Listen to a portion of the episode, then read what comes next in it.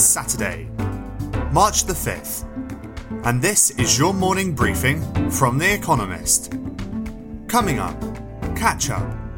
Russia captures a nuclear plant, and Zelensky slams NATO.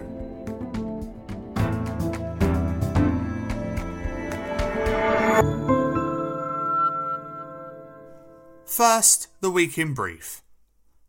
America's embassy in Ukraine called the Russian shelling of the Zaporizhia nuclear power plant a quote, war crime. The International Atomic Energy Agency, the UN's nuclear watchdog, said no radioactive material had been released after Russian forces took control of the plant. A fire, later extinguished, had triggered widespread alarm about a nuclear incident. Several people were killed and injured in the attack. Zaporizhia, in southeast Ukraine, is the largest plant of its type in Europe and provides about 20% of the country's electricity.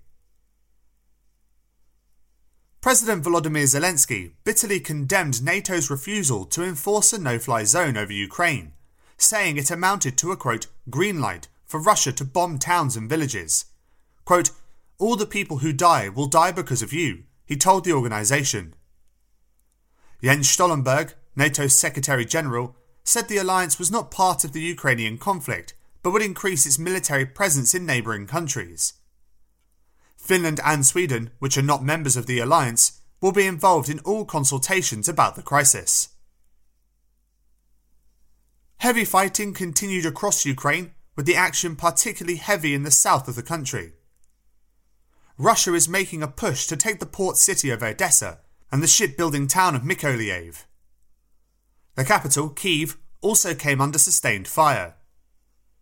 The UN Human Rights Council has calculated that 331 civilians have been killed and 675 wounded since Russia invaded Ukraine on February 24th. Most of the victims died because of explosive weapons, including shelling from heavy artillery, multi launch rocket systems, and missile and air strikes. On Friday, the Council voted for a resolution condemning alleged rights violations by Russia in the country. Russia has blocked access to Facebook, accusing the social media network of discriminating against Russian news media. The BBC temporarily suspended its operations in the country after Russia's parliament passed legislation making publishing, quote, fake news about the army that is, anything that contradicts the Kremlin's claims. Transgressors face 15 years in prison. Stock markets tumbled again on Friday, while the euro dipped below $1.10, its lowest level against the dollar since May 2020. Separately, S&P Dow Jones Indices said it will remove all shares in firms listed or domiciled in Russia from its benchmark indices, including the Dow Jones Industrial Average, and the S&P 500. Stock exchanges in London and New York suspended trading in several exchange traded funds that track Russian shares. Mr. Zelensky said he wants to have direct talks with Mr. Putin. Mr. Zelensky said one on one meetings are, quote, the only way to stop this war. A Ukrainian official who participated in talks with Russia said the two countries had tentatively agreed to establish safe corridors for the evacuations of civilians and transport of aid. Ceasefires will be observed in those areas, he said. Other news China set a growth target of 5.5% in 2022, its lowest in decades. The Chinese economy is under pressure from the country's zero COVID policy, a crisis in its property sector, and the war in Ukraine.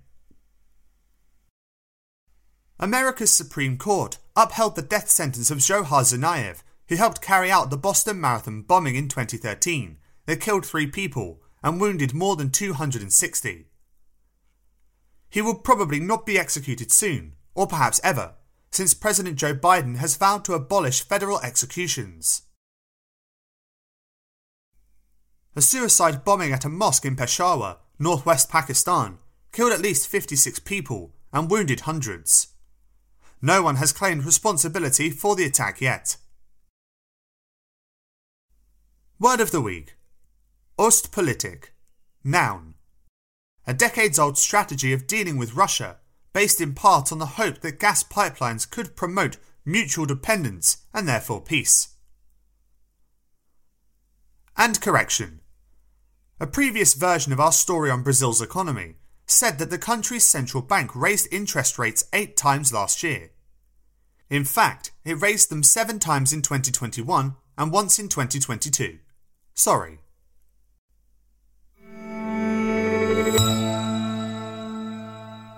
And now here's today's agenda Turkey's conflicted loyalties. Few countries, and even fewer members of NATO, have been as ambiguous as Turkey in their response to Russia's invasion of Ukraine. The government has condemned the aggression, but the president, Recep Tayyip Erdogan, seems determined to preserve his warm relationship with Russia's Vladimir Putin. Turkey would not turn its back on either Russia or Ukraine, Mr. Erdogan said on February 28th. It has offered to host peace talks. Turkey has also hedged its recent decision to deny access to the Black Sea to Russian warships, other than those returning to base, by warning other navies not to enter either. But Turkey may be doing more than meets the eye. On March 2nd, Ukraine's defense ministry announced that it had received a batch of armed TB 2 drones from the country.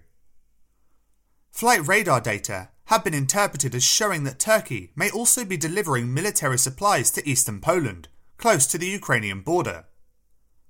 Turkey's pivot from Russia already seems to be underway.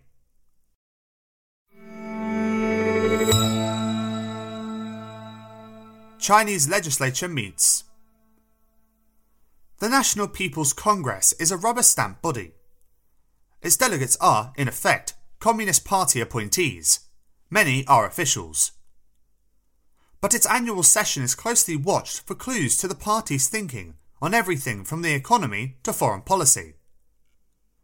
This year's conclave began on Saturday with the State of the Nation address by the Prime Minister, Li Keqiang. The gathering may shed light on the country's long term commitment to its draconian approach to crushing COVID 19 amid concerns about the economic impact. Delegates are expected to endorse efforts to boost the economy with tax cuts and investment in infrastructure. Mr. Li predicted that growth will be 5.5% this year, compared with about 6% or higher before the pandemic, and last year's rate of more than 8%. On March 7th, on the margins of the meeting, the Foreign Minister will give his annual press conference. Don't expect him to criticise Russia.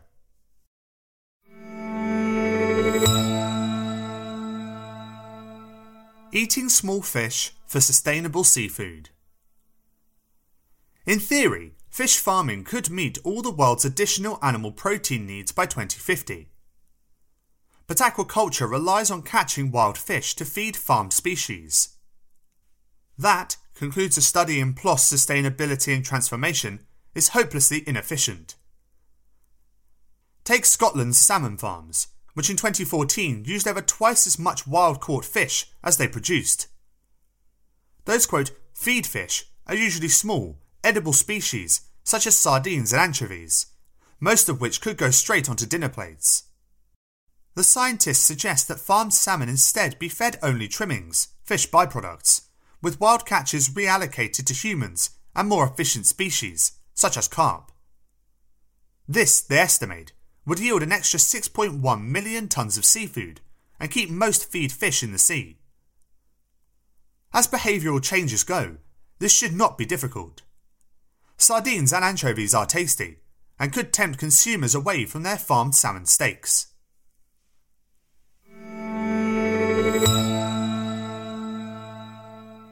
Arts organisations squeeze out Russia. In the past week, cultural institutions have expressed their disgust at the invasion of Ukraine by marginalising Russian arts. First, Russia was banned from this year's Eurovision Song Contest. Then, the Cannes Film Festival announced it would not, quote, welcome official Russian delegations, or, quote, anyone linked to the Russian government. The Munich Philharmonic's chief conductor, Valery Gergiev, was booed on stage over his ties to President Vladimir Putin and then fired from the orchestra. Musicians are not the only targets. Two big American studios, Warner Brothers and Paramount, have both suspended the release of their films in Russia. London's Royal Opera House cancelled a planned residency by Moscow's Bolshoi Ballet, one of the greatest companies in the industry. Cat lovers have been hit too. The International Cat Federation has banned Russian felines from their competitions. Mr. Putin is unlikely to care, but Russia's rich and influential cultural elite surely will.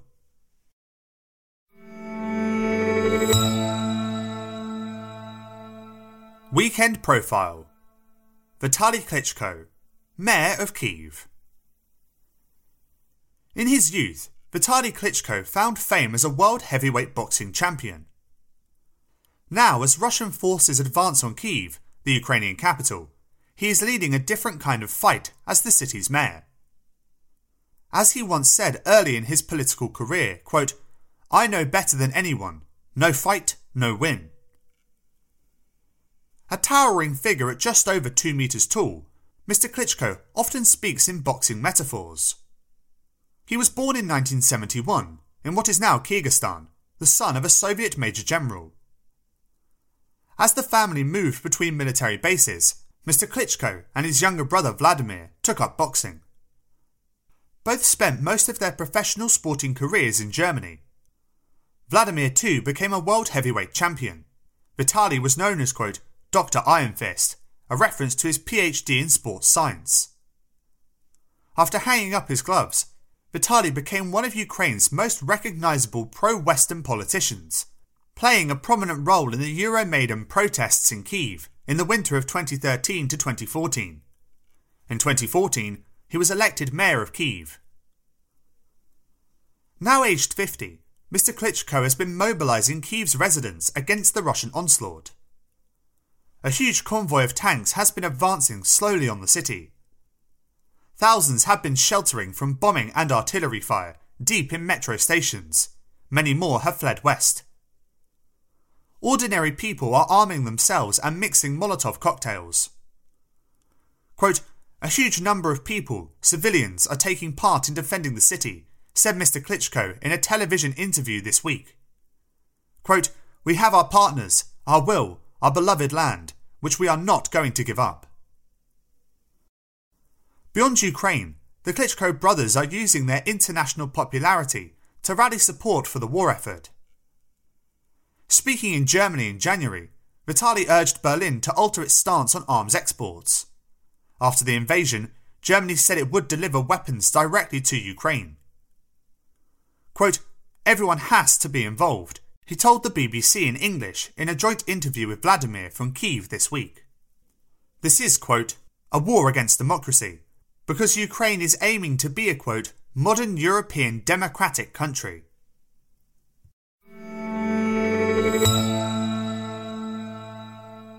This week's quiz winners. Thank you to everyone who took part in this week's quiz. The winners, chosen at random from each continent, were Asia, Nana Taylor, Singapore, North America, Kevin Garcia, Media, United States, Central and South America, Marcelo Byronbaum, Montevideo, Uruguay, Europe, Jyrki Rayner, Porvoo, Finland, Africa, Rob Blair, Harare, Zimbabwe, Oceania, Rata Ingram, Christchurch, New Zealand. They all gave the correct answers of Elmer Bernstein, Sylvester Stallone, Leghorn, Yosemite, and coyotes.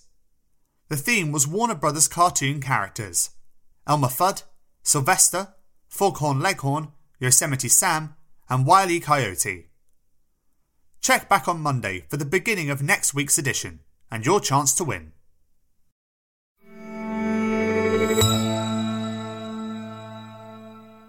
Finally, here's the quote of the day from Frank Norris, who was born on this day in 1870.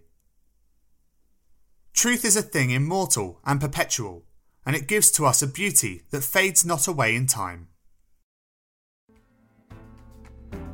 That's it from The Economist Morning Briefing, available every weekday and on Saturdays. You can hear interviews and analysis from our journalists, including our current affairs podcast, The Intelligence, by searching for The Economist on your podcast app. or by asking your smart speaker to play the latest Economist podcast. And as a subscriber, you have access to each week's full edition in audio. Just download the Economist app on your mobile device to start listening.